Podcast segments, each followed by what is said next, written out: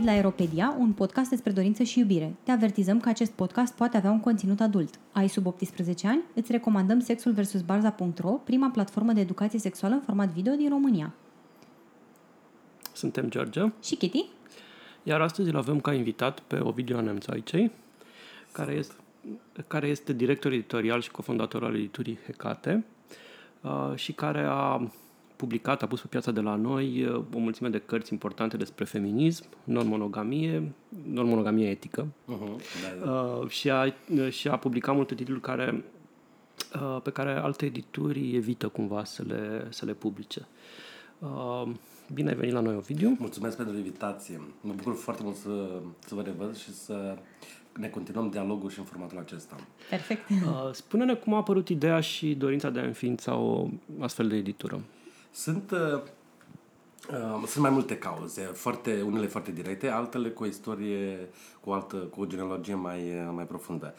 Uh, în 2012, uh, în perioada când eu încă îmi făceam doctoratul, m-am întâlnit la Bristol cu una dintre mentorile mele, să spun așa. Am mai povestit despre această întâmplare în- și în alte ocazii, uh, Lucy Rigarei. Și uh, ea organiza un uh, seminar internațional cu studenți doctorali care stăteau pe opera ei, ceva de genul ăsta. Și ne-am înțeles foarte bine, ca să spun așa. A fost o experiență care pe mine m-a marcat enorm. Uh, Cumva, știi, să fii, uh, să-i dai, să-i prezinți proiectul tău doctoral și să te valideze, era o, E o e o chestie, chestie, da. da, da, da. Și am uh, stabilit cu ea să începem o colaborare, să traducem, uh, să începem să traducem din uh, cărțile ei și în română. Uh-huh. Ea fiind uh, foarte puțin cunoscută, poate în cercuri mai uh, academice de litera- limbă și literatură franceză, ceva cu ecrituri feminin, generația lui Irigarei Sisu, uh, uh, perioada asta post-lacan, femin, feminism la post-lacanian, etc. Oricum, din, ea a fost asociată cu ecrituri feminin. Mm-hmm. Cel mult cu chestia asta era cunoscută în România. Mai fusese ceva uh, publicat la Institutul European prin 2010, dar... uh, Dar nimic în editurile mainstream. da, ar da, fi. da. Și oricum uh, a trecut neobservată pe mm-hmm. filozofa asta feministă. Și i-am tradus o carte, Împărtășirea lumii. Uh, În august 2012 am început traducerea la această carte uh, și a fost un proces uh, personal foarte important pentru mine, chestia asta. Și foarte salvator, așa să spun, catartic. Ei, și pe urmă am trimis la alte, am început să trimit la edituri. La Humanitas, la Polirom, edituri care uh, uh, față de care bănuiam că, uh, în raportul care bănuiam că puteam uh, construi un dialog. Adică Humanitas, uh, știm foarte bine că stă, are, o, are o, prin liceanu, îți dai seama, are chestia asta pe uh, Heidegger. Mm-hmm. Da, Heidegger la greu. Și uh, ea în cartea asta, Împărtășirea lumii, de, de fapt construiește indir, direct și indirect un dialog. Asta era dorința ei. Să aibă un dialog cu Heidegger. Mm-hmm. În 77, când a murit da- Heidegger, dacă nu mă înșel, în 77, uh, ea a plâns, pentru că își do- ea credea că e singurul uh, filozof bărbat cu care ar fi putut construi un dialog în, uh, în uh, viața ei. Ei, Humanitas a respins chestia asta clar, pentru că e o carte feministă, de filozofie feministă, too much pentru ei, dar era, într-adevăr, un dialog direct cu Heidegger. Mai critic, e adevărat. Și Poliromul, care oricum avea chestia asta pe studiile de gen, deja era o colecție întreagă de studii de gen, Și ai tras speranța că ar fi da, interesați. coordonată de Mihaela Miroiu în per- 2000, 2010, 12, au mai fost câteva pe urmă. Tritonic parcă mai avea o colecție de studii de gen. Refuz total. Pentru că nici nu e vandabil. Filozofia feministă nu e vandabilă. Da. Nu creează. Doar dacă ești uh, mainstream. Bun, deci ăsta e motivul. Și am zis atunci, dacă nu ne publică băieții ăștia, o să-mi fac singur o editură în care să public cărțile astea. Și practic în 2014, după vreo 2 ani, am uh, aplicat am, uh, am fost, uh, să spun așa, strategic. Am aplicat uh, pe un f- pr- col de economie socială și practic am înființat e- e- Hecate în cadrul acestui proiect mai larg cu alte 10 uh-huh. structuri de economie socială ca o structură de economie socială. Adică 90% din venituri să se întoarcă înapoi în, Da. uh, ori în proiecte sociale, comunitare, ori salarii, ori locuri de muncă, dar nu, și doar 10% profit să, uh-huh. să, să recircule altfel. Uh, Deci, practic, e- a fost și un, e un proiect personal, dar uh, are o istorie mai profundă, îți spuneam, la început. Uh, pe, și datorită experienței mele, pe- uh, istoriei mele personale de familie, crescut de mamă singură care m-a învățat să de la șapte ani, aș zice, să fiu, să cresc ca bărbat diferit față de ceea ce s-a așteptat sau mainstream, începând din anii 80 până acum. Wow. Relațiile mele personale cu femeile din viața mea și e adevărat că în anul 3 de facultate, cumva mi-am, m-a schimbat, mi-a făcut așa un macaz ca să trimit să fac, cum se cheamă, paratextualitate. Um, am avut un curs cu Mihaela Miroiuș și pentru asta îi, îi sunt dator cumva intelectual mm-hmm. și academic. Acel curs m-a, m-a stârnit așa Uh, am descoperit că există un întreg field de, de cercetare uh-huh. și cumva toate chestia asta, uh, crucișarea asta de, sau întretăierea asta de experiențe personale, de familie, de uh, intimități academice m-au dus spre master de studii de gen, doctorat în studii de gen uh-huh. și chestia pe editură. Cumva uh-huh. este, o, este o, eu știu așa, o și spre, evoluție. Și spre feminism. Uh, feminism sau slash profeminism, că e o întreagă discuție, dacă bărbații pot uh, fi feminiști sau mai degrabă da, pro-feminiști. Da, da. Te, te gândi că Dar, să marketezi foarte bine literatură de filozofie feministă către toți inselii. deci, uite, aici se, în această carte se, se vorbește despre cum să omorâm bărbați.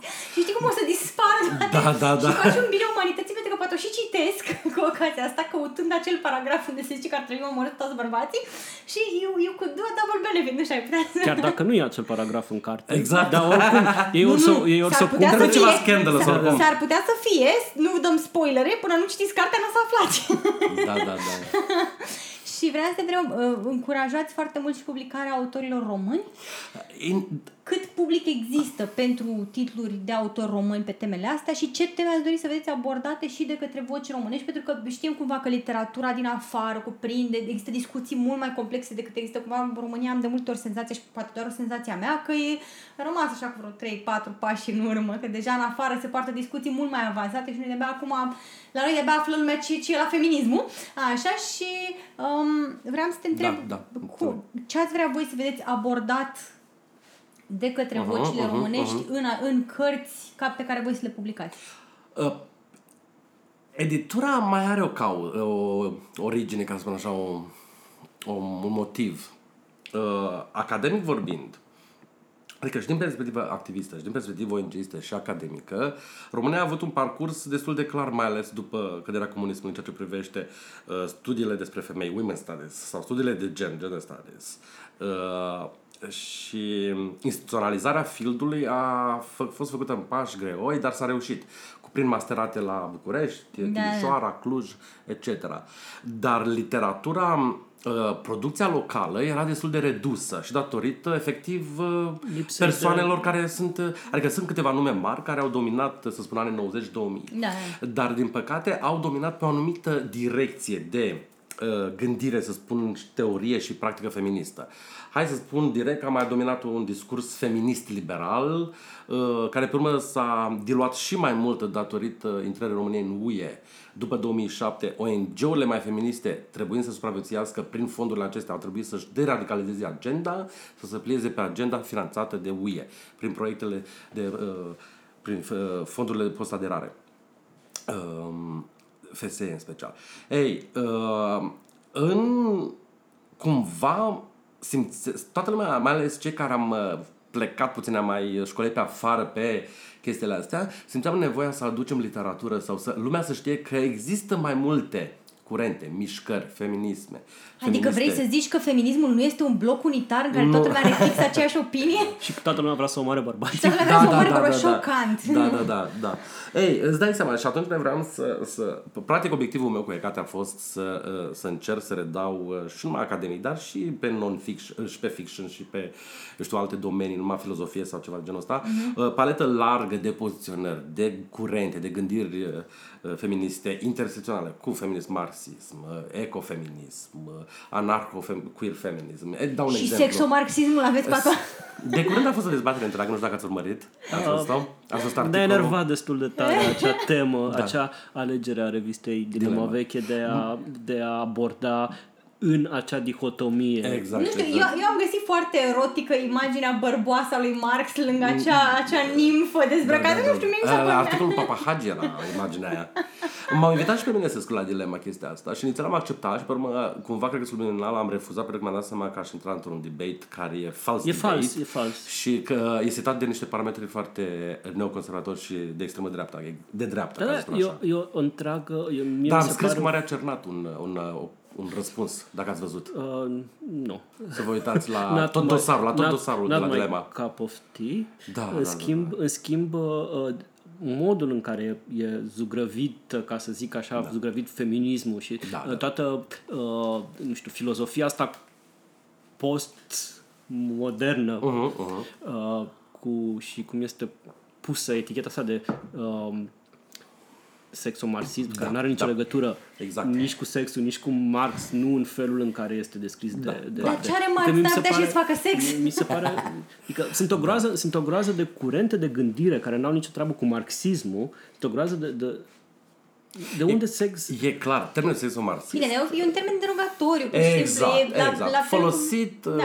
uh, invocat Și- și- de personaje din uh, spațiul românesc de dreapta neoconservatoare creștine naționaliste ca să te atace efectiv direct mișcările feministe sau profeministe Da. și mișcă, mișcarea sau grupurile, mino- comunitățile mino, minoritare și, sexual și minoritare. gândirea de stânga. Și, gu- și gândirea de stânga, pentru că se vrea o analogie cu freudomarxismul, cu școala de la Frankfurt. Asta da, încercau ei. Da, dar să uh, facă. și mie, mie mi se pare foarte drăguț că am realizat, am, am realizat acum că nici măcar nu sunt originali. pentru că Ah, au, da, da, furat, da. au furat termenul ăsta de la uh, Jordan Peterson, care vorbește de marxism cultural. Exact, Și cultural ei l-au, marxism, vulgar, exact. ei l-au vulgarizat în Deci spațiul mai vechi, românesc. deci mai vechi. Da, dar Păi, da, el, păi- el, el, e cel mai, cel mai pregnant cumva. fost uh, transformat, cumva Da, da, mi se pare că e, mu- e, prinde mult mai bine, pentru că, de exemplu, în spațiul au- cultural american, dezbaterile sunt mai avansate. La român nu poți să le dai cu marxism cultural, nu înțeleg ea nimic. Da, da, da, da. Dar zici ceva cu sexul? Oh! Ei au aplicat componenta de sex în chestia Exact, asta, au legat-o exact. mult mai clar de, de școala de la Frankfurt și de Marcuse și de, de, de, de, de uh, psihanaliza culturală. Ei, asta e analogia asta care se vrea între... Dar nu... Freudomarxismul era mult mai... uh, Era cu totul altceva. Da, nu era de interesant ca sexul marxism. Nu, e clar că în spațiul local românesc e folosit uh, reactiv uh, și derogatoriu și asta e toată povestea. Deci ideea era că noi vroiam, uh, vreau să vin cu alte traduceri în special în spațiul mm-hmm. românesc din alte curente și alte. Să nu existe o singură alternativă. Adică un student, de exemplu, care face o cercetare pe gender, pe women's studies, pe women's history sau uh, political theories of gender, whatever, feminist political theories, să aibă uh, o bibliografie mult mai largă. Da. Și doi, am vrut să aduc și puțină teorie. Nu- Nu eram updatați, ca să spun așa. Mm-hmm. Adică uh, Mihaela Miroiu are niște cărți foarte importante în anii 90 și Convenio și Gândul Umbrei, în care clar să își, își construia uh, uh, sistemul ei, sistemul, gândirea ei filozof, filozof, filozofică, ecofeministă, etc. Dar pe urmă s-a blocat, nu s-a mai făcut producție locală, efectiv. Mm-hmm. Uh, mici cercetările, aplicații locale, publicări postdoctorale, ca să zic așa, de după doctorat. Nu e și pentru că lumea preferă cumva să se exprime după aceea într-un spațiu anglosaxon sau uh, și să fie să rămână acolo, fie să scrie. Cred că este și o reticență față de teorie și față de gândirea aca- a- mai abstractă. Încă, încă lumea operează cu dihotomia asta, uh, chestii mai aplicate și chestii așa, există o anti, un antiteorie o atitudine antiteoretică preventivă, știi? Mm-hmm. Dar eu cred că e important să, să știm cum construim conceptele, ce concepte sunt invocate, ce istorie au, ce produc și uh, cum se aplică, etc. Adică trebuie o, un dialog, per- o negociere permanentă între chestia, chestiile teoretice și chestiile mai aplicate. De exemplu, una e să faci o cercetare doctorală sau o cercetare în general în care aplici conceptul să vezi cum se aplică în contextul românesc Da. și au fost dezbaterile astea, că nu toate conceptele din vest, în domeniul nostru, sunt, Sunt aplicabile la- la nivel local. Ca și, Da. da. Deci eu am rețineri cu chestia asta, mm. pentru că România nu este chiar o cultură atât de distinctă și ruptă de cultura europeană, chiar Da. anglosaxonă, nord-americană, vestică, știi? Anyways, ideea era că uh, am fost reticent în a publica producții locale. Dar, în timp mi-am dat seama că nu trebuie doar uh, trebuie încurajate producții locale care deja uh, au discursul bine uh, închegat, adică uh, e informat și de uh, eu știu, uh, dialogul cu literatura din vest sau ceva. Și atunci și puțin filtrată prin spațiul local, mm-hmm. pe, aplicată pe spațiul local. Și atunci am început și cu un volum de poezii queer, pentru că nu se publică ușor mainstream da. chestia asta. Da. Um, o sper să avem șansa să publicăm un, o carte pe antirasism, foarte mișto, oh. da, și intersecționalitate, etc. Adică încep să, să mă uit și pe spațiul local să promovez mm-hmm. producții locale. Măr- mărturisesc că atunci când am aflat de voi, prima nedumerire a mea a fost, băi, foarte mișto ce fac oamenii ăștia acolo și traduc în română lucrări importante, dar hai să fim serioși, nu există piață pentru ele. Mm-hmm. Și dacă nu există piață, de ce și bat capul? Uh-huh, Pentru că uh-huh. cei câțiva cât sunt interesați au cumva acces la un click distanță, exact, cu costuri exact. mai mici, Corect. la lucrările astea. De ce fac ei chestia asta? Și pe aceea, evident, tot eu mi-am răspuns, uh-huh. că băiat deștept, în, în ideea că voi creați un spațiu în cultura română pentru discuția asta, aduceți în, în spațiu de la noi terminologia, uh, aparatul de gândire și cumva uh, conceptele respective și simplu fapt al traducerii lor în română creează cumva cadru de gândire și spațiu în, în cultura asta de la noi ca lucrurile alea, să, lucrurile da. alea să existe. Și sunt necesare chiar dacă uh, în long term nu e o uh-huh. business, chiar dacă audiența voastră va să fie per carte, de, per volum de 100 de oameni, 300 de oameni, exact. 1000 de oameni, uh, 1500 de oameni. Uh-huh. Că din, bine. Dincolo, din, dincolo de, de, de audiența directă, faptul că, nu știu, uh, ați propus o traducere pentru Ethical Slut, uh-huh, uh-huh. ați propus un echivalent al lui Ethical Slut în română, da, cu toată dezbaterea, da, toată da, dezbaterea da. din jurul lui. Chestiile astea creați concepte în limbă și creați, uh-huh, uh-huh, creați, uh-huh. creați gândire pe marginea lor Ceea ce da, evident... subscriu total. Ai făcut un diagnostic foarte ok. Adică nu am ce să adaug. Uh, ce pot să mai spun e că pe lângă chestia asta de spațiu, de creezi, creezi un spațiu de intervenție efectiv în cultură prin genul ăsta de proiecte. Uh, mai, mai propunem ceva, că Hecate nu e întâmplător numele ăsta. Uh, e, e, încearcă să să-ți mai dea și alte choice-uri. Da? Mm-hmm la ce este. Adică nu e că asta e drumul cel mai bun sau calea cea mai bună sau uh, știi când aveam și dezbaterea pe alegerea uh, traducerii, variante de traducere a titlului la, uh-huh. la da, Ethical da. Slut. Și vă spuneam că pentru mine era important să aleg uh, mai degrabă termenul ăsta ca să trimit către un anumit conținut al, al cea, al cărții da, da, sau ce da. percepeam eu ca fiind mai important în carte, mm-hmm. efectiv ca mesaj, ca manifest. Da. E, e o alegere asta. Nu înseamnă că e singura chestie la o reeditare sau, eu știu, mm-hmm. re tipărire, putem să negociem și alt titlu dacă da, există da, justificări. Ei, Ecate asta face, de fapt. Propunem mai multe direcții, mai multe drumuri și fiecare, ea era și zeița intersecției, de exemplu, ajuta oamenii la intersecție în mitologia uh, greacă. Practic e zeița intersecționalității. Exact, exact, exact. Ajuta să-ți alegi drumul singur. Era the guiding light, al prin cunoaștere, efectiv. Deci ideea e că noi propunem mai multe trasee, mai multe drumulețe, mai multe cărăruici și de acolo îți alegi singur. Ideea e să ai mai multe variante și să nu domni o singură chestie. Asta am vrut, de fapt, să facem noi prin toate intervențiile astea. Um, da. Această alternativă pe care o propuneți gândirii mainstream, crezi că are, poate schimba gândirea conservatoare de la noi, poate uh, are și vreun rol sau vă vedeți având un rol în, în a schimba mentalități sau e doar mai mult un, un nucleu de coagulare a unei comunități deja formate care e preocupată de, nu știu, feminism, mm-hmm. studii de mm-hmm. gen și de intersecțional, intersecționalitate, că totul foloseam mai devreme da. și doar e un, e un spațiu pentru ei, de dialog pentru ei sau pur și simplu în, nu știu, fanteziile tale sau în gândurile tale îți propui să, să schimbi uh-huh, ceva uh-huh, uh-huh. la nivel mai larg. Da. Cu... Să știi că eu cred că e varianta asta ultimă, că de fapt încerc să văd intervenția asta cu efecte pe termen foarte lung, mediu lung. Că într-adevăr e, e de nișă. Sunt destul de teoretice multe chestii, mm-hmm. altele sunt mult mai accesibile, dar nu cu impact neapărat uh, revoluționar. Uh, de ce spun asta? Pentru că majoritatea cărților pe care le-am tradus noi erau deja cunoscute de cercurile astea ale noastre mai informate. Da, da, da. Voi știați de Sickle Slat, da? Mhm, nu, vă- da.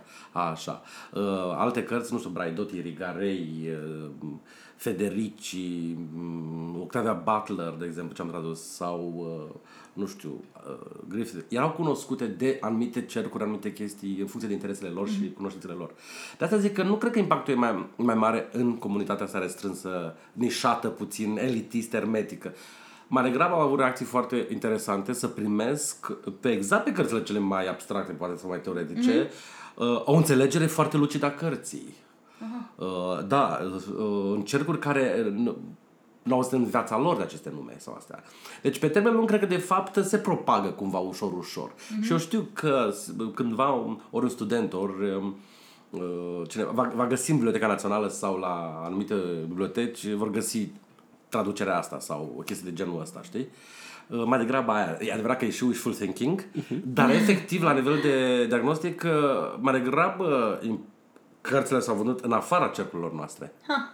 Ironia face, da. Bine, recunosc că eu, de exemplu, deși mă preocupă o parte dintre subiectele pe care voi le-ați, le-ați adus uh, în ochii publicului, pe altele le-am descoperit efectiv căutând pe site-ul Aha, editurii. aha, ok. Ceea ce mi s-a părut foarte tare. Uh, vreau să te mai întrebăm, de, a, academic, cum ai și spus, te-au preocupat foarte mult, te-a, preocupat, te-a, te-a, te-a preocupat foarte mult zona asta de gender studies, da? Mhm. Uh, de unde a venit atracția pentru un astfel de subiect? Nu e ca și cum la noi în România e o chestie foarte răspândită și la fiecare colț de Da, uh, da. facultate mai dai decât un gender studies. Ce rol a jucat Soros în acțiunea asta? da, da, da, da. Eu îi mulțumesc lui Soros.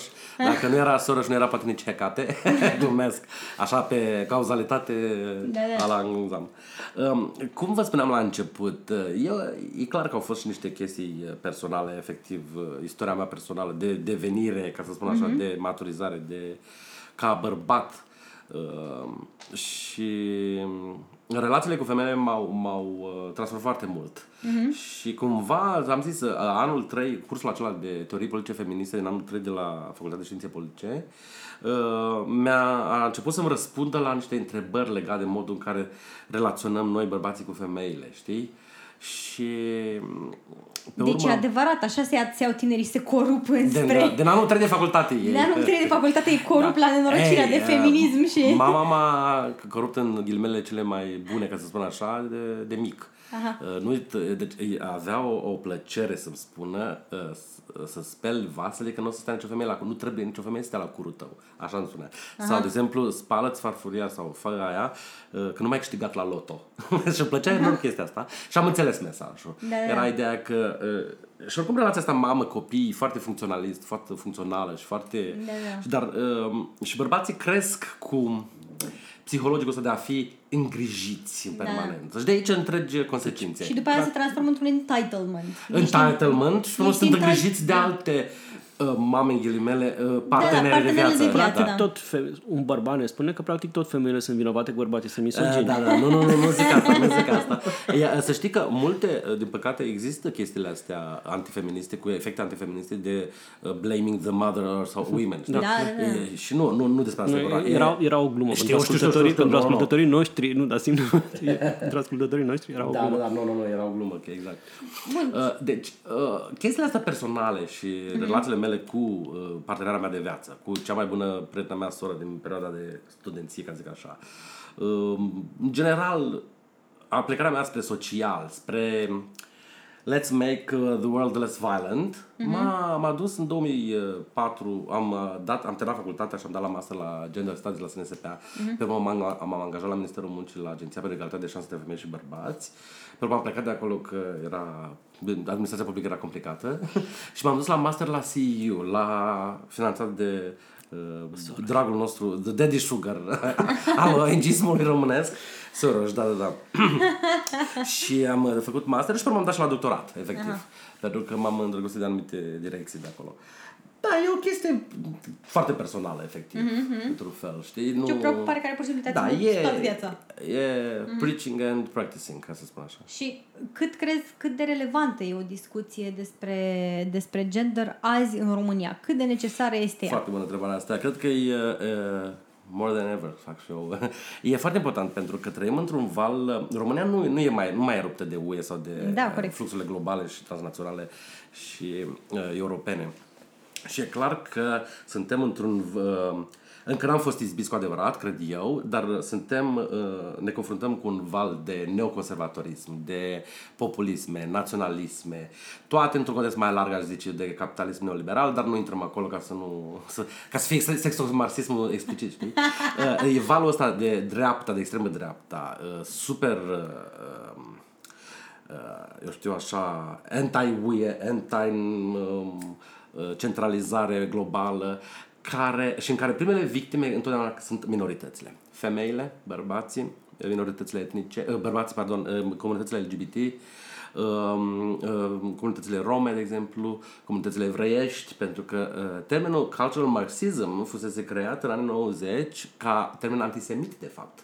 Aha. Eroarea face. Și pe mult s-a mutat înspre uh, antifeminist și anti, anti-LGBT. Uh, Da, da, Și tot, atunci- tot auzi discursul ăsta, că dar ce drepturi nu au femeile în ziua da, de da, da, astăzi. da, da. Uh, bă, Ideea este că, într-adevăr, intrarea României în UE a dus, într-adevăr, și a forțat România să ia niște măsuri la nivel formal, cel puțin de legislație, instituții, mm-hmm. implicații de genul ăsta. Cultura îns- însă se schimbă mai greu. Normal. Încă avem violență față de femei, Da. violență uh, de către bărbați față de femei, Da. încă avem uh, um, uh, chestii antisemite, încă avem chestii anti-Roma, încă avem în sensul de În violente materie, și... în materie de romi nu cred că s-a schimbat nimic. Cumva dacă oamenii au... Ah, și eu au cred că e încă super dacă rasistă oamenii povestea. uh, uh, au devenit cumva mai conștienți de uh, antisemitismul lor sau încearcă să Aha. și-l ascundă pentru că Corect. cumva discursul împotriva uh, a, a, semitismul, uh, Împotriva- antisemitismului a fost, a fost pregnant Mai și puternic, continuu. da. În materie de rom citeam și n-am mai vrut să lansez o nouă dezbatere pe Facebook, citam despre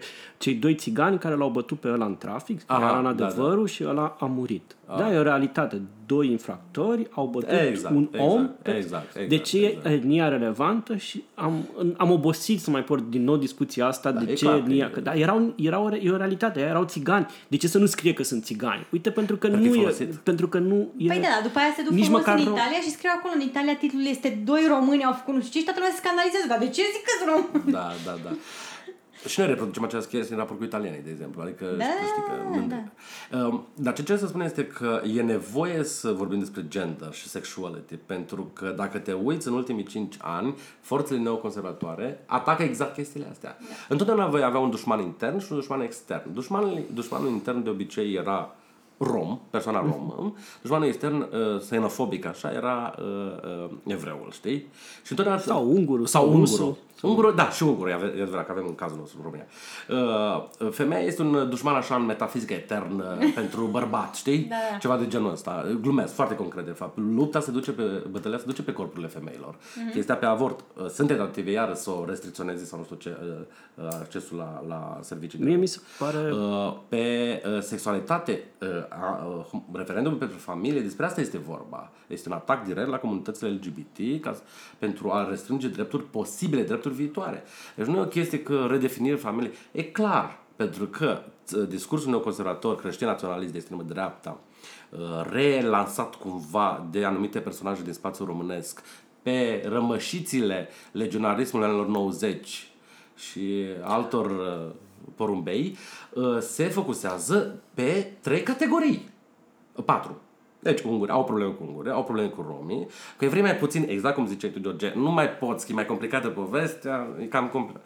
Așa, și pe femei și LGBT. Și tatăl american al conservatorilor români este pro, pro, pro-sionist, chiar nu doar pro, pro uh, Trump, respectiv. Ah, da, da, a, e. Da, și tot, tot discursul Da, da, da, ăsta a- al lui Trump susținut de conservatorii pe care i-am Exact. exact. mai devreme, de la care au scris la dilema de Papa Hagi și... Nu, de, doi n-au fost, doi nu erau, ca să nu zic uh, două personaje de acolo de la Dilema. Da, da, da. Erau uh, aparent pe alt... Uh, dar n-au contracarat cum trebuie, cred eu. Anyways. Da. Apropo de, de ce spui, e o chestie personală. Eu pendulez între un optimism din ăsta probabil stupid, în care văd tot ce spui tu ca fiind o zvârcolire mai degrabă Mhm. uh-huh. decât un fenomen de ansamblu, o zvârcolire cumva de înțeles pe, front, pe fondul totuși schimbărilor majore care au avut loc în societatea uh, românească, în societatea europeană și în da. societatea occidentală cu privire la obținerea de drepturi, pentru că nu știu, minoritățile care au foarte mult de luptat în continuare, uh-huh, au, uh-huh. În, au totuși mai multe drepturi decât au avut oricând în istorie până acum. Da, clar. Da. Și e, este firesc de înțeles, chiar dacă nu suntem de acord, ca uh, uh, reacțiunea să existe, să existe o reacție la povestea asta din, din zonele conservatoare, uh-huh, care uh-huh. se stinge relativ repede dacă te uiți ce s-a întâmplat cu referendumul pentru familie, cum în momentul în care Sper. au văzut în momentul în care au văzut că nu ating deloc o masă critică, oamenii aia și-au pierdut toată energia și într-o dată toată chestia amplificată de media, pericolul ăla, da, uh, da, da. presiunea, aia, presiunea aia imensă conservatoare pe care o resimțeam toți, dintr-o dată a dispărut pentru că n-am mai amplificat-o nimeni, pentru că nu mai avea ce să amplifice, Eu nu exista asta. susținere. Pe de altă parte, mă sperie, am momente de, de, am momente de uh, negativism și de, de pesimism când mă gândesc că lucrurile sunt mult mai insidioase uh-huh, uh-huh. și că lucrurile se pot schimba oricând într-un, într-un, uh, într-o poveste gen Handmaid's Tale uh-huh. și mă uit la cum și-au schimbat abordarea în privința avorturilor în care nu există niciun discurs explicit public anti-avort în România, dar acțiunile sunt subtile, punctuale, exact, exact. la firul ierbii, în comunitate, în spitalul de la, din orășelul mic, în, în comunitatea mică, în care, în care lucrurile sunt descurajate sistematic, da, da. fără să existe un discurs public uh, explicit, Așa la nivel central, pe care tu să ai ocazia să-l contracarezi. Adică Corect. Faptul, că, faptul că în materie de uh, uh, referendum pentru familie discuția a fost la vârf și s-a putut contracara cumva și a existat, a existat voci care se opună, în momentul în care tu nu știi fenomenul și nu se discută despre fenomen, nu poți să discuți și te trezești că vezi într-o Românie în care femei au murit, mii de femei, zeci de mii de femei au murit din cauza avorturilor ilegale și există poate cel mai mult din spațiul ăsta creștin uh, uh, o, o, o aversiune uh-huh, împotriva uh-huh. politicilor anti-avort, uh-huh. să vezi totuși un fenomen așa de mare, de, nu știu, 50 de, de spitale mari, în care se refuză avortul pentru că pentru că nu știm de ce. Da. Uh, să vezi că e mai insidiu, deci chiar sunt de acord cu tine și e mult mai insidiu, insidiu po- uh, povestea. Deci grupările astea vin, toate inițiativele astea vin din mai multe uh, fronturi și de la um, grupări afiliate, eu știu, pe lângă Biserica Ortodoxă, pe lângă alte uh, confesiuni uh, religioase sau credințe, uh, grupările mai extrem, de extremă dreapta explicite, toate de mii de grupulețe adunate pe uh, plaiul românesc, ca să zic așa, mioritic. Uh, pe urmă, ai, ai intelectualii de dreapta creștini naționali care propagă un discurs și au lucrat prin rețele locale foarte mult, cu finanțări foarte mult din afară, din state, etc. Și cum este Provita, de exemplu, da? care este un countering, este un, din discurs anti-avor și funcționează exact pe chestia pe care o menționai tu, așa, la, la firul ierbii, cu aparent consiliere și nu știu ce, dar de fapt E mult mai un complicată. american. Exact, exact. Născut, complicată da. povestea asta. Uh, uh, și eu sunt pesimist și eu cred că nu s-a, s-a potolit la nivel așa mainstream uh, povestea, dar ei lucrează. Îți dau un exemplu. Uh, și lucrează, nu lucrează Adică toate, toate atacurile astea nu vin din extreme, de fapt, cu adevărat. Dacă te uiți în spectrul politic românesc, mainstream, PNL, PD, PMP, uh, PSD, au existat și există încă inițiative împotriva, de, numai pe avor, de exemplu, cum a fost uh, inițiativa uh, uh, eu știu, coordonată de comi- subcomisia Ponta, se chema. Pentru că el era în comisia aia de restrângere a avortului, o discuție acolo. Până s-a a murit repede, și-a dat seama, nu intrăm pe asta. Și au mai fost alte inițiative de la peneliști sau de la da, peneliști care atacau, uh, de exemplu, scuze că uh, uh, consilierea obligatorie sau ceva de genul ăsta pentru... Tot pe model american. Tot, da, da, da. Tot. Și cine făcea consilierea aia, îți dai seama? Organizațiile care se percep cel mai bine la genul ăsta de consiliere în ghilimele, adică cele, de exemplu, susținute de Provita. Dau un exemplu. Și uh, uh, mulți alți peremiști și etc. Și care au intrat în mainstream-ul partidelor. Pe de o parte, e un lucru bun asta. Pentru că se difuzează și nu se centralizează într-o singură chestie. Și atunci e mai ușor de contracarat, într-un fel, decât uh, o singură chestie care poate să-ți crească și să se explodeze. Pe de altă parte, arată că um, cumva cultura politică românească este foarte fragilă, de fapt, la chestia asta. Cum spunea și colegul meu la o ediție voastră anterioară, uh, drepturile se pot lua foarte ușor înapoi. Da.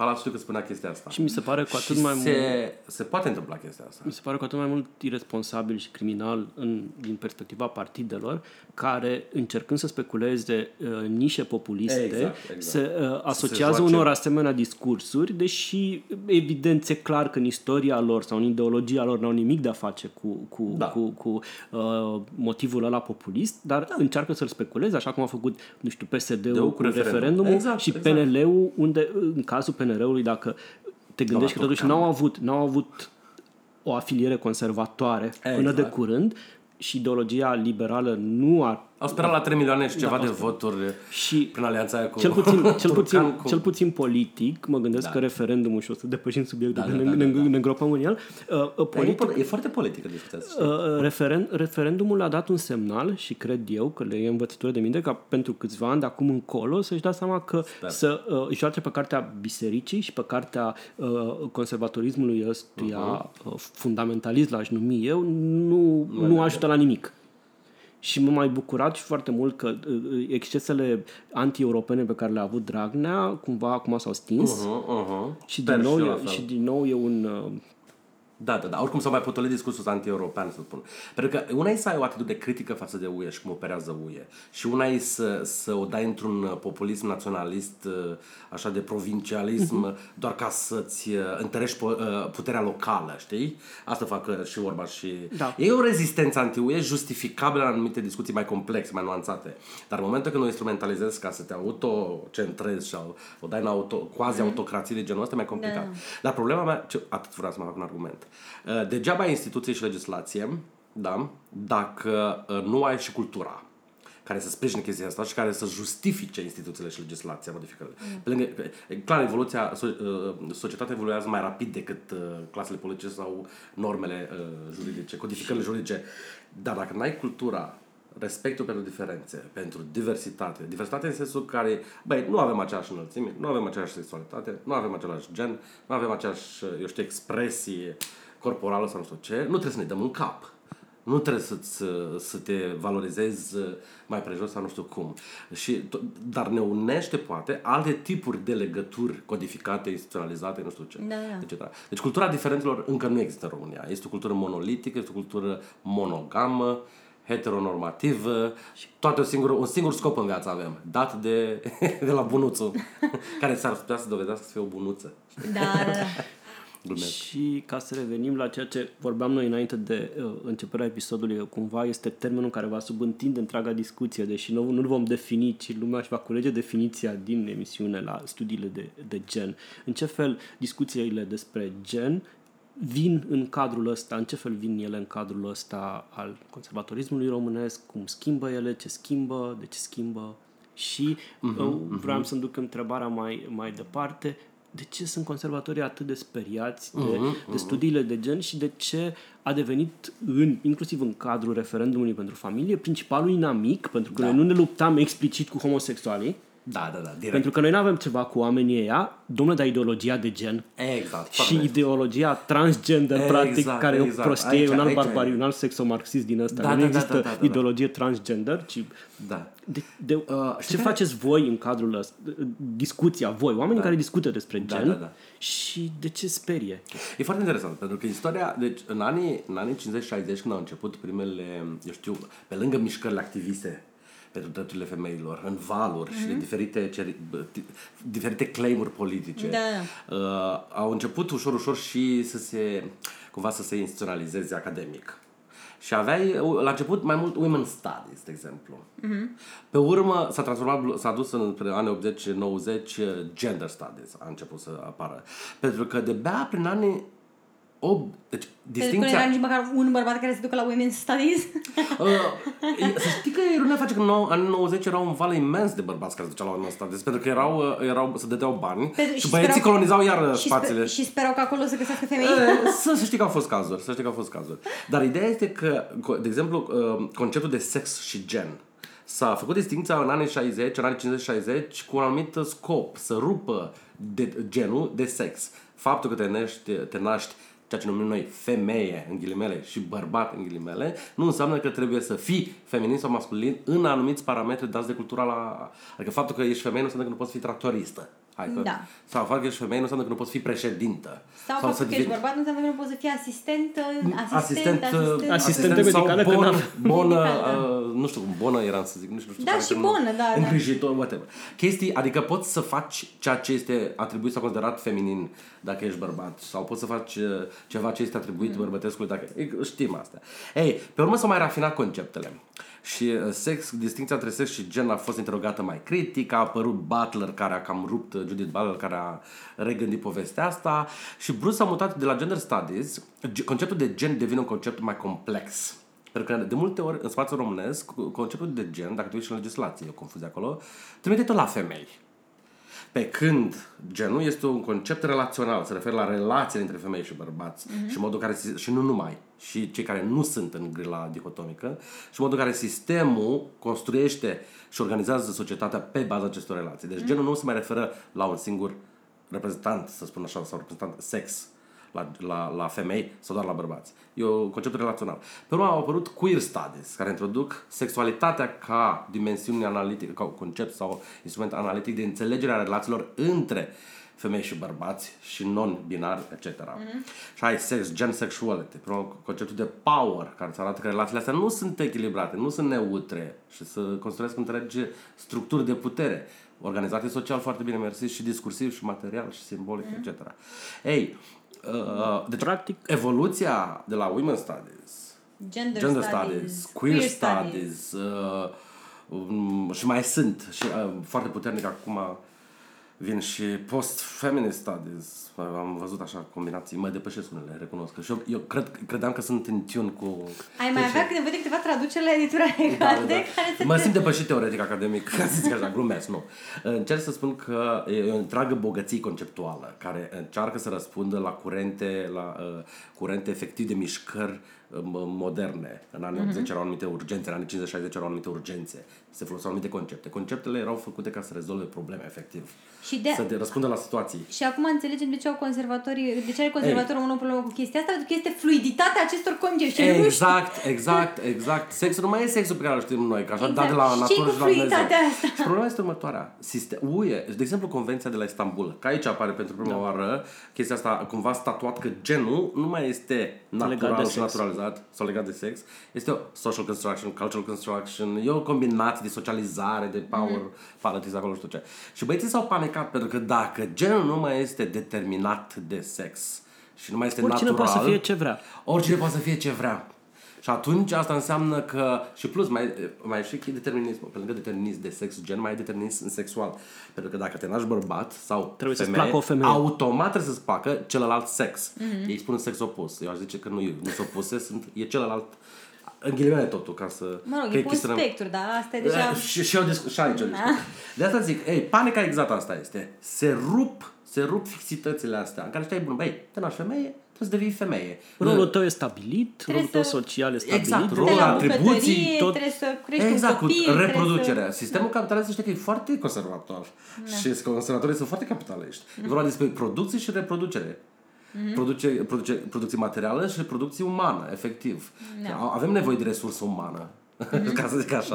Păi nu e suntem, mai complicat de nu discuția. suntem câteva miliarde. Și, Eh? eu, și eu aici, mă rog, iar Da, o da, altă da. discuție pe care poate o purtăm o dată la o bere, de Da, ce, da, da. cum cred că uh, capitalismul de tip industrial e de tipul ăsta, uh, cel post-industrial sau capitalismul informațional de Da. acum uh, e cumva altfel. A, da, și da, poate să da, înglobeze toate diferențele de genul ăsta, fără să mai aibă nevoie de roluri prestabilite de, Exact, de gen. exact. În momentul în care, uh, nu știu, economia informațională îți customizează ție ție, te, te urmărește pe tine peste tot, pe tot internetul și probabil în curând și în afara internetului și îți servește ție un costum, un produs custom made uh-huh, pentru uh-huh. tine, nu-l mai interesează că ești femeie, bărbat, Da, da, că da, da, da. ești Păi așa s-au și preferințele- extins uh, piețele, efectiv. sau îl interesează, dar nu-l mai interesează în dihotomia asta simplă, ci îl interesează pe toată scala, oriunde te afla pe toată scala, ca să-ți ofere exact. Industria cosmeticilor s-a deschis, a, a trecut de nișa uh, targetată doar femeilor, în nu știu cât să, pentru bărbați, pentru diferite un spectre de, de identificări sexuale și de gen, etc.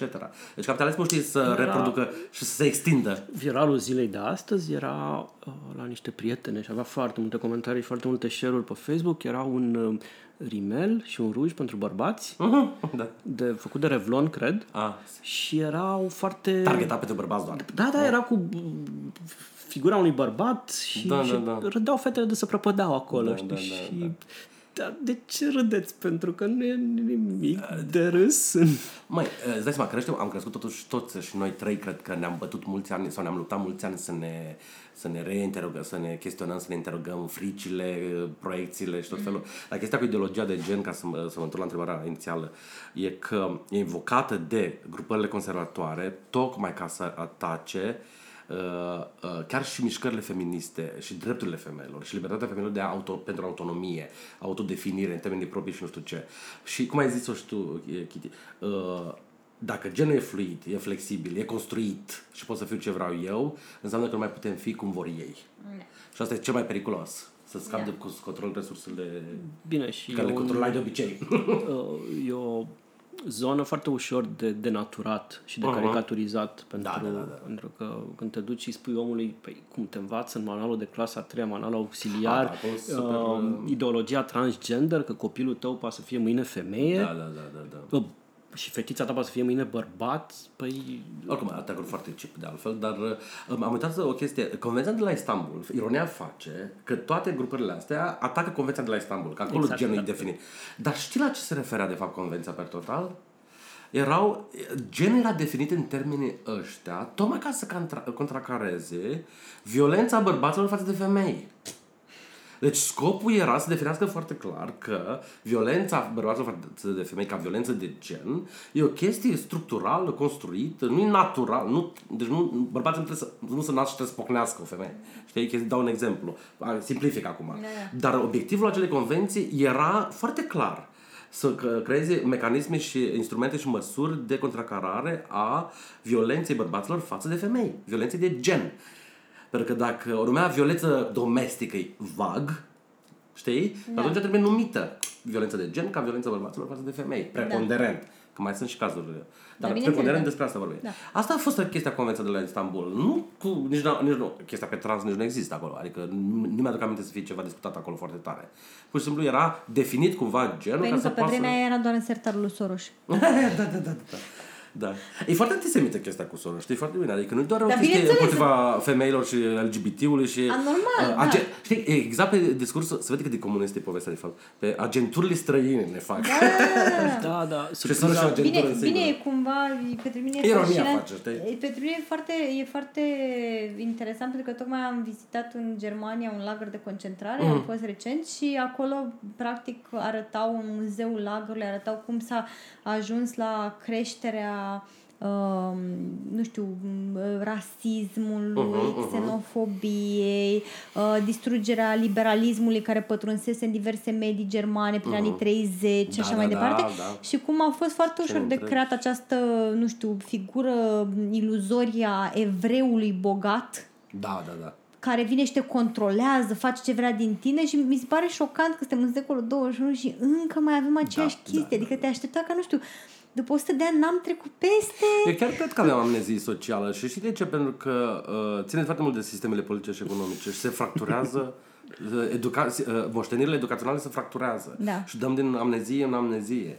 Mm. Efectiv, de exemplu, nu se știe în România că noi până la 1945 am avut o întreagă istorie feministă de mișcare feministă. Începând de la 1800, 1700 și ceva, până la 1940, când nu mai era feminism sau pentru femei, pentru că ar fi fost o chestie burgheză. Da, era de da. emanciparea femeilor. Mm-hmm. Dar au fost organizații, femei, personalități din diferite clase, mai socialiste, mai liberale, adevărat mai mult mai bogate, unele, și care au f- dus o luptă de cel puțin 100 de ani pentru drepturile femeilor, pentru educație, pentru dreptul mm-hmm. la uh, gestionarea resurselor proprii, pentru carieră, etc. Chestii de genul ăsta. Și sunt femei foarte importante. Și lumea nu știe, pentru că nu mm-hmm. se învață. Da. Deci asta dau un exemplu pe m, feminisme, mișcarea femeilor din, uh, pentru drepturile femeilor din România, de exemplu. Mm-hmm. Foarte întreagă, o istorie întreagă. Și cam asta e povestea cu ideologia de gen. Așa, bun. Ai publicat da. o propunere de corpoetică feministă, masculinități Tadia. și filozofia diferenței sociale. Sexuale. sexuale. Sexuale. scuze. Podcast despre a- sex, Da, chiar era- dacă nu pare. Sexul marxism. Da. Îmi cer scuze. Astăzi e despre marxism și... Da, da. Și de la să aflăm din perspectiva ta, care sunt diferențele între genuri și câte dintre ele sunt socializate? Da. Um, unde, ca să fac așa o introducere, um, la momentul ăsta, în, în, în teoria feministă și academică feministă, sunt două, trei, eu știu, um, ca la vârf de lance, abordări. Uh, gender theory, teoria de gen, ca să spun așa, queer theory și chestii mai de feminist theory pe sexual difference, pe diferența sexuală. Uh-huh. Și toate astea văd relația între sex, gen, sexualitate diferit. Uh-huh. Uh, dacă în anii 50-60, cum vă spuneam, v- foarte pe scurt vă descriu, în anii 50-60 era nevoie de o distinție între sex și gen, tocmai pentru a rupe lanțul cauzal determinist dintre corporalitate și social, da, în anii 70-80 se critică puțin povestea asta pentru că, și cum vine Butler, de exemplu, cu Gender Trouble, și spune că sex, gen, nu sunt chiar uh, distincte, reproduc o dihotomie culturală, de fapt. Și că ceea ce credem noi că e sex s-ar putea să fie condiționat cultural și construit discursiv. În sensul când doctorul vede copilul și spune it's a boy or it's a girl, mm-hmm. el numește în momentul ăla un corp care se arată cumva. Discursivizează o materialitate, o corporalitate acolo. Ei, și de aici ce încerc să spun este că s-a creat o altă înțelegere a relației între sex, gen, uh, apoi vine și sexualitatea, de relații între corporalitate, discurs, limbaj, uh, putere, etc. Și în paralel, deci asta domină la momentul ăsta, să spun așa, și care a dus apoi la queer, queer, în queer theory pe sexualitate. Adică sexualitatea este o, o grilă a sistemului de ordonare a relațiilor. Uh-huh. Nu este doar o chestie individuală, private, autonomă, de sine stătătoare. Face parte dintr-o structură mai largă de organizare socială, discursivă și materială. Ei, Tu vezi lumea prin termene, prin prin conceptele, concepte, prin, prin grile, modelele. învățăm prin... să vedem cumva. Da, și să fie, at- ești Exact. atras, este educat uh, atracția și interesul de toți stimulele ăștia care sunt în jur și care sunt normați într-un anume fel și puși într-un anumit discurs. Uite-te cum anumite gesturi, care pot fi foarte violente, sunt percepute de alte persoane sau de o majoritate ca fiind non-violente. Deci violența poate fi naturalizată și normalizată atât de mult mm-hmm. cât nu o vedem. A înjura pe cineva, de exemplu. D- Și înjurăturile, de exemplu, care au întotdeauna, sunt super sexualizate, trimit la matern și la origine în general și la post-viață, dau un exemplu, Da. dar în general e originea. Și de obicei originea fiind maternă automat, se dă în mamă și în femeitatea mamei, ca să spun așa. Dar Sau e o sunt violență acolo. modalități de a eschibarea masculinității. Da. Eu cred că dă-te, masculin- dă-te în Da, da, da. Eu cred că masculinul are o relație încă ambiguă și foarte de- complicată cu maternul și uh, în cartea mea cam asta fac.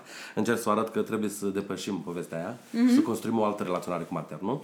Dar ce încerc să spun este că uh, uh, știm bine, bătaia ruptă din rai, dar o temă care cât, cum, cum se naturalizează și se justifică o violență care...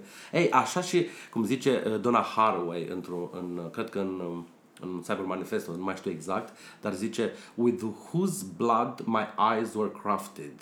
Adică privirea mea și modul în care privesc lucrurile um, se construiește pe o violență față de celălalt sau față de ceilalți. Uh-huh. Da? Obiectivizarea și sexualizarea, suprasexualizarea femeilor, de exemplu. Da? Când mulți bărbați se uită la femei deja ca la o bucată de carne fragmentată și din prima sexualizat. Îți trebuie ani de zile să te să, să, să, să modifici privirea aia. deprogramezi. Eu personal am ani de zile mi-am luat să nu mă mai la o femeie automat sexual sau ca femeie sexualizată sau bucată mm-hmm. de carne, etc.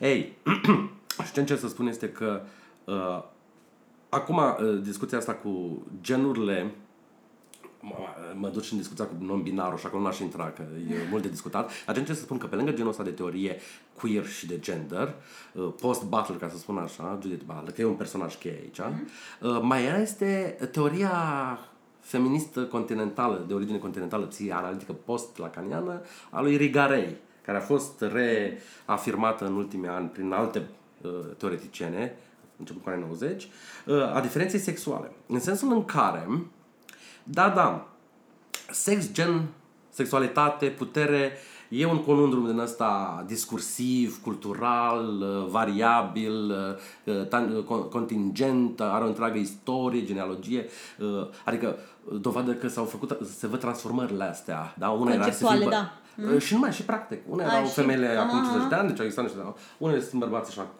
Există o transformare. Asta înseamnă că au evoluție toate chestiile astea, normele astea. Da, da, da. Ei, dar uh, cumva toate sunt uh, controlabile, construite social, cultural, etc. Irigare vine și spune că mi-e complicat de atâta. Limbajul nu e chiar atât de powerful față de realitate. Există o materialitate în afara limbajului și asta. Și clar vine din, din uh, psianaliza la, la Kant și post-laganiană.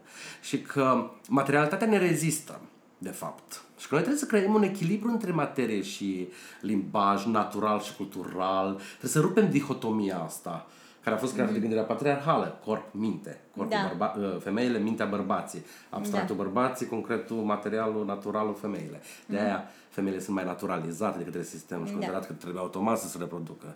De aici și chestia care avea mai mult simț matern decât... uh, Etică, etică, construcții. Femeia este emoțională, bărbatul e Exact, rațional. Mm. exact, exact. Toate dihotomiile astea care se suprapun și pe uh, binaritatea între femei și bărbați. Da. Dar care de fapt sunt o ierarhie opozițională. Ei, uh, și Rigari spune mai mult că noi trebuie să regândim cumva nu putem spune că materialul și E corpurile irelevant. sunt automat, sunt irelevante sau controlabile total.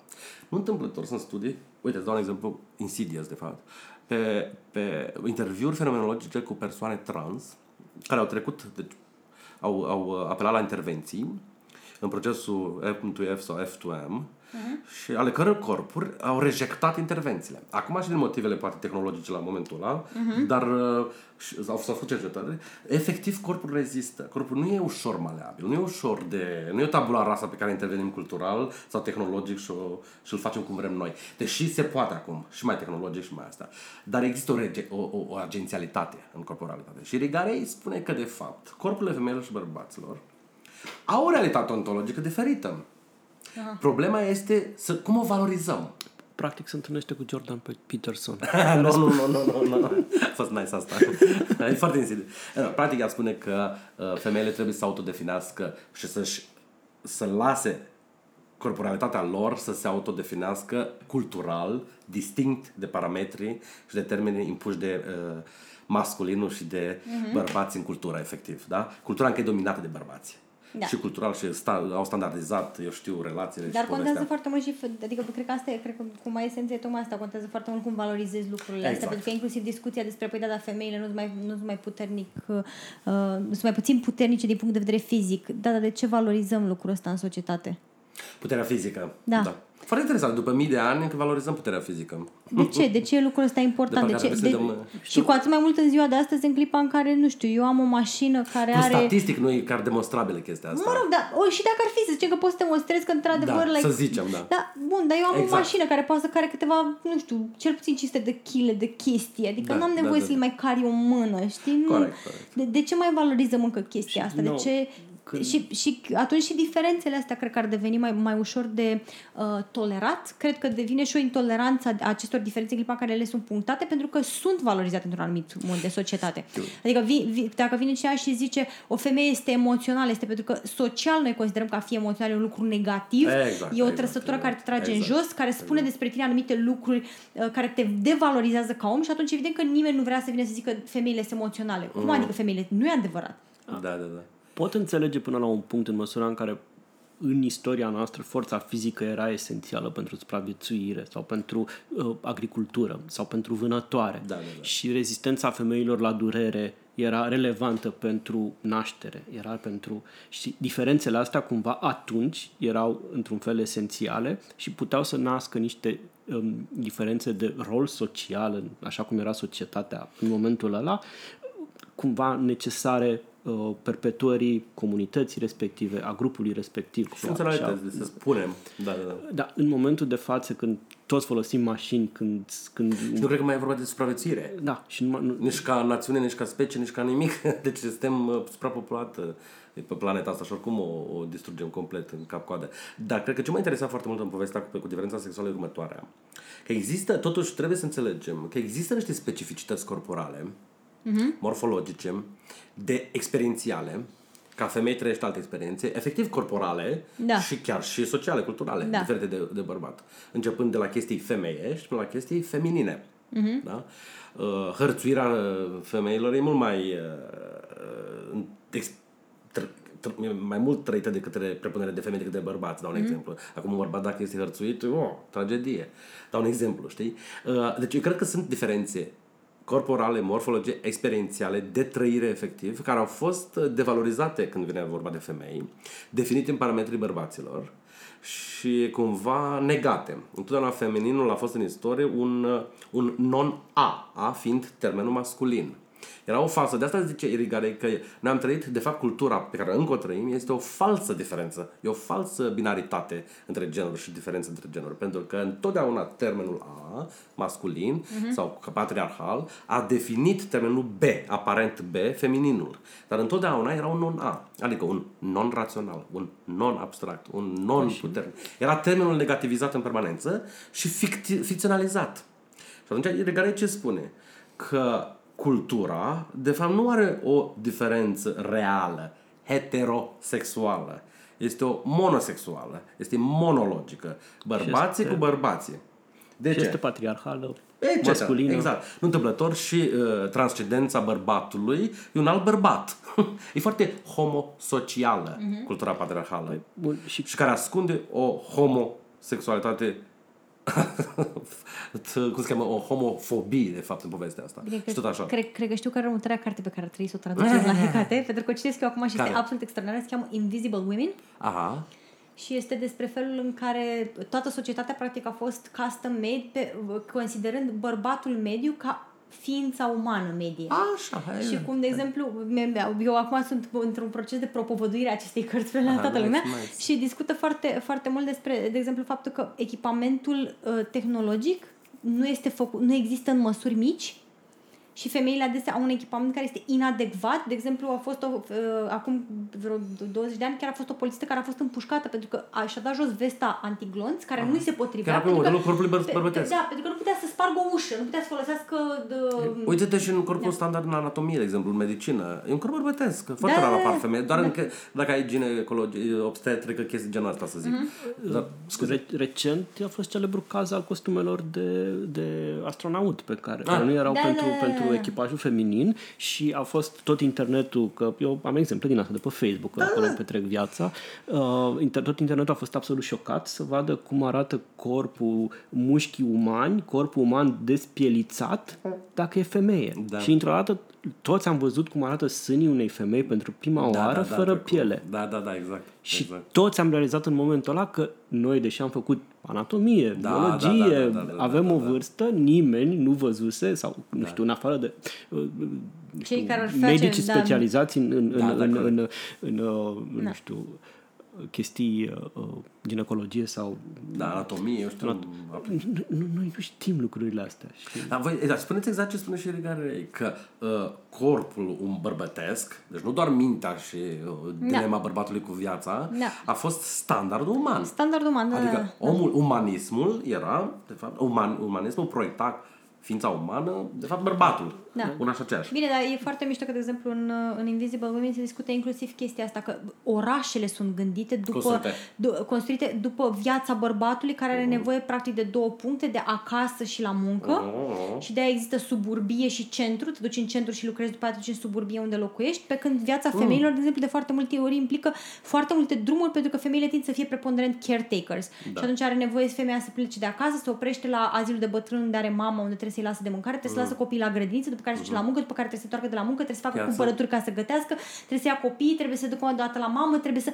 Și orașele nu sunt construite în jurul vieții femeii, ci sunt gândite și ziceau că inclusiv Ă, din astea, ă, pasurile de călătorie în oraș, adică să te duci cu transportul în comun, deși este preponderent folosit de femei, este gândit ca pentru bărbați. Mm. Și de-abia recent, în anumite, de câțiva, nice, de nice. câțiva ani, uh, au existat chestia asta în care poți, cu ace- ai, ai validat toată biletul, te urci în următorul autobuz și în, într-un interval orar e același bilet valid. Asta a fost una dintre primele măsuri în care au încercat să ia în considerare viața femeilor care trebuie să facă opriri punctuale. Aha, M-am oprit okay. 5 să las copilul la grădiniță și după aia să nu mai plătesc încă un bilet.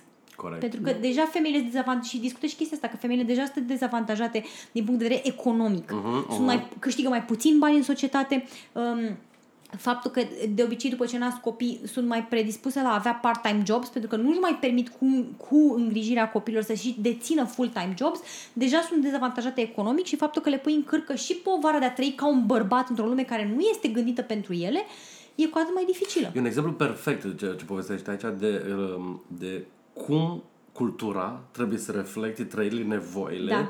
și uh, autodefinirile femeilor Da. în termenii lor proprii și nu doar în termenii unui singur parametru. Deci traduceți-o pe Asta asta, vă rog. de frumos. Mai e. povesti, Păi, ne uităm. ne povesteai ceva interesant de cartea aceasta, cred că nu greșesc, că cu joburile care sunt valorizate sau devalorizate în funcție Da. de în ce măsură sunt sau nu colonizate de femei sau de bărbați. Da, da, da, da. Că De- de... în clipa, de exemplu, uh, un meseria de, de profesor de școală era foarte valorizată, era o chestie foarte respectabilă, când a început să fie colonizată de către femei, să apară mm. mai multe femei, a devenit o chestie foarte puțin valoroasă. La fel cum, de exemplu, faptul că femeile au zeci, sute, mii de ani au fost blocate în bucătărie și au gătit, a fost o chestie super devalorizată, este invisible work, da? Dar în clipa în care au fost bărbați care au devenit interesați de, de zona asta, brusc au devenit chefs. Exact, exact.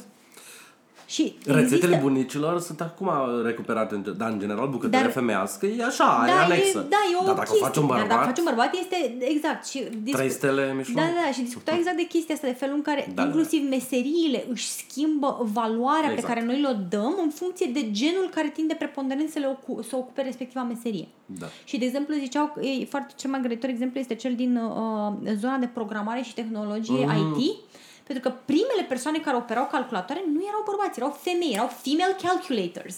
Da?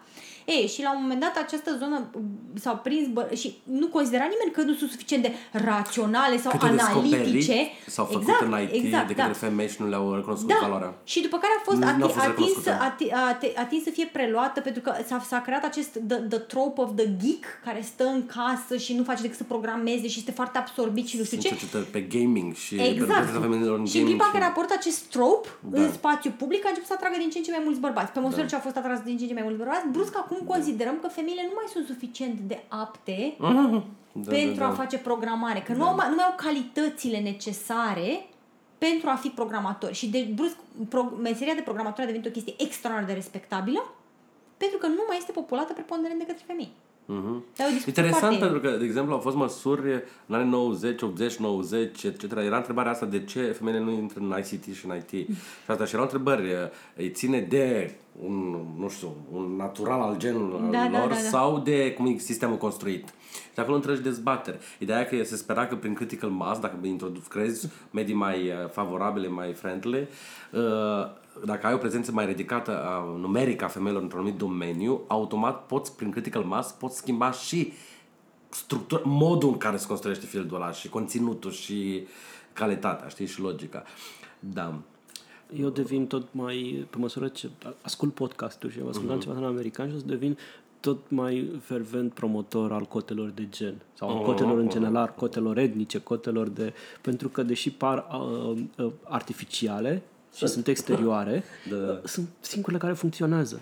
Exact. A fost o întreagă dezbatere. Au apărut încă, uh, de exemplu, um, și la nivel, și în România a fost o discuție, a fost o, o- mai, eu știu, formal, instituțional, la nivel de Ministerul Muncii, politică, etc. Mm. Um, cotele de gen, de exemplu, voluntare în cadrul partidelor. Mm-hmm. Ai cel puțin 30, nu știu, 30 de femei candidate pe listele de partid. Tragedie, dramă. Nu, e, cum? Trebuie pe valori, pe meritocrație, pe... Ca și Aha. cum toți bărbații din politică sunt cei mai, sunt deosebiți. Da, da. Așa, când știi foarte bine că numirile nu se fac pe o competiție fair sau nici măcar competiție, se fac pe power, Da, da. politics, struggle mm-hmm. și influențe de put, uh, preponderante ale bărbaților. Mm-hmm. Um, de exemplu, și uite, și în partidul în care sunt eu implicat, fără să-l numesc, uh, am Dar avut îl o poți dezbatere- numi, dar îl poți numi. Că nu... Uh, ne demos. Am avut uh, dezbateri interne legate de aceste cote de gen care pentru multă lume poate fi ca o intervenție agresivă. Dar este un instrument de reglare simplu, a unui decalaj istoric da, între resursele pe care le-au avut uh, femeile de-a lungul anilor și resursele bărbaților în termen de uh, control al spațiului public, politic. Și atunci îți dai seama că n-ai cum să, re, să, să faci o cultură, să transformi o cultură rapid. Și asta îți trebuie niște instrumente care să-ți, să, rupă, să forțeze decalajul ăsta. Și atunci faci aceste acțiuni afirmative, ca așa se cheamă, și dai uh, locuri speciale pentru frații, confrații noștri etnici, uh, uh, cote, o, măcar un sistem minimal, o treime mm-hmm. să fie asigurată pentru femei, pentru că se știe că majoritatea bărbații controlează postul, pozițiile politice, mm-hmm. chestii de genul ăsta. Care, să... Instrumentele astea artificiale recunosc de fapt că istoria a fost inegală. Da. Că plăcinta n-a fost împărțită jumătate cel puțin. Bine, mi-ar, mi plăcea Bine, să... E și, mai, e și mai subtil, dar spune. Mi-ar da. plăcea să dau un citat, e în engleză, dar o să-l da. citesc așa, pentru că mi se pare extraordinar de relevant în această discuție și absolut fantastic. Uh, și după aia cred că va trebui să încheiem. Da, da, da mă rog. Mai, vrea și George să mai Așa. Uh, e, o să mă tai Dar o, să, o să-l citesc exact pentru că e, e foarte, foarte relevant și mi se pare extraordinar de interesant. In 1984, American tech journalist Stephen Levi published his best-selling book, Hackers, Heroes of the Computer Revolution. Levi's heroes were all brilliant. They were single-minded. They were all men. They were all. They also didn't get laid much. You would hack and you would live by the hacker ethic, and you would know that the horribly inefficient and wasteful things like women burdened too many cycles, uh, occupied too much memory space. Levi explained. Women, even today, are considered grossly unpredictable. One of his heroes told him. How can a default male hacker tolerate such an imperfect being? Two paragraphs after having reported such a blatant misogyny, Levi nevertheless found himself at a loss to explain why this culture was more or less exclusively male. The sad fact was that there was never a star quality female hacker, he wrote. He wrote. No one knows why. I don't know, Steve. We can probably take a wild guess. da, da, da, da, da. Și mi se pare de asta cu faptul că like, consider că un bărbat este genial by default, e brilliant, uh-huh, dar uh-huh. despre câte femei vii și spui, they're brilliant. Da, da, da. Și tot tră- trăim cu acest mit al meritocrației. Și sunt briliant multe femei da. care nu și, sunt... Și trăim cu mitul ăsta al meritocrației care se da, propagă, da, da. se autopropagă, pentru că toată lumea care ajunge în poziție de putere vrea Aparent să creadă că a ajuns acolo pe propriul merit. Nimeni nu vine și zice, am ajuns într-o poziție de putere, dar știi că de fapt tăticul sau nu tăticul, pentru că sunt bărbat. și mi-a fost mai ușor, m-au ascultat la interviu, m-au ascultat la interviu, m-au creditat, m-au, am, am, m-au învățat mai degrabă matematică pe mine decât pe sora mea pe care au dus-o la liceu de artă pentru că da, ea e da, fată și că ea s-ar pricepe mai bine la artă și pe mine exact, m-au dat la matematică. Exact, exact în, în, în staff. Lucrurile sunt mai subtile și cumva m-a surprins inclusiv pe mine. Uh, am un coleg la serviciu, m-a rugat să-l ajut ceva la calculator și când s-a deschis calculatorul erau niște chestii de programare. Și am zis, ai, al fiului tău? Aha. Nu, e al lui fică mea. Nice. E la informatică. A, și ce? Păi da, îi place foarte mult și nu știu ce și să gândea nu știe ce să facă mai departe, știi? Să tot pendulează între medicină și uh, info, uh, automatică și nu știu ce, unde să sfătuiesc zice el. Și eu mă consider, dacă nu feminism, măcar aliat al feminismului, mm-hmm. critic al societății mm-hmm. în care trăim și încerc să deconstruiești, să demontez toate, toate prejudecățile și paternurile astea pe care le văd nocive, m-am trezit îndemnându-l să dea la medicină pentru că, da, da. deși e un gender inequality foarte mare în zona de programare, între programatori, da. uh, trebuie rezolvat, adresat, ca să zic așa, da. nu cred că vrei copilul tău să facă lucrul ăsta. Aha, am înțeles. O chestie mai protectivă a fost, de fapt. Da. Și că vrei, se va confrunta, chiar dacă Tot, e bună, se va confrunta da, cu, da, da, da. se va confrunta cu misoginie, cu sexism, cu agresiune din partea bărbaților din, din domeniul ăsta și să aleagă mai degrabă calea ușoară. Da, am înțeles. Pentru da, că e... atunci e, e foarte ușor să vorbesc în teorie, da. știi, și când vorbești despre un om real și te gândești cu ce s-ar putea el confrunta în domeniul ăla sau în domeniul celălalt, da, da. Nimeni nu vrea să-și, da. să-și asume sau să-l îndemn să-și uh, asume rolul de erou și de, de spărgător. Știu, și de, de, știu, exact. De... Nu, nu poți să cer așa ceva nimănui. Dar ca tată, cred că poți să-i fii alături fiicei tale, sau în da, cazul ăla, da. Uh, în sensul în care să-i nu știu, să-i prezinte alternative posibile, probabile sau improbabile, lăsând fricile tatălui la o parte și mai degrabă încurajând-o pe dorințele ei pozitive și în cazul în care the shit uh, hits, the fan. hits the fan, el să-i fie alături și să spună da. că nu e problema aici, a sistemului. Da, da, da. Înțelegi ce vreau să zic, George? Și atunci... Uh, adică trebuie să fie encouraging, trebuie să, tot, trebuie să avem curaj la un moment dat. Să ne, adică știi cum, e ceva de genul, n-am, n-am nicio problemă cu gay sau cu nu știu care, dar... Aș prefera să, să nu fie al meu, pentru că, că va suferi, da, va fi discriminat.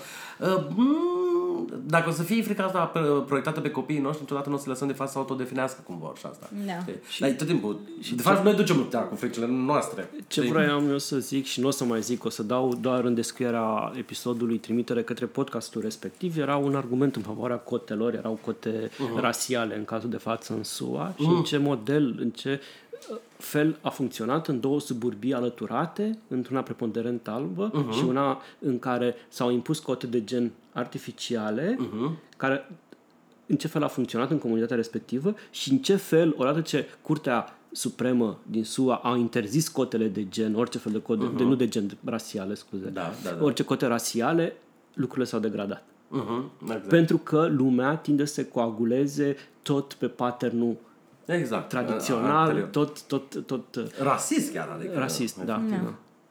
Și la America știm foarte bine că problemele sunt super grave pe chestia asta. Da.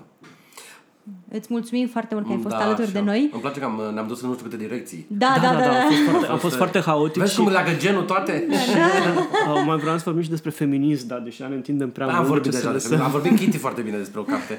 da, da, da. Vă recomand tuturor. Da, da, da. Îți mulțumim că ne-ai și fost eu vă alături. mulțumesc mult pentru Uh, invitație. Și am fost, ați fost alături de noi, George și Kitty, la Aeropedia.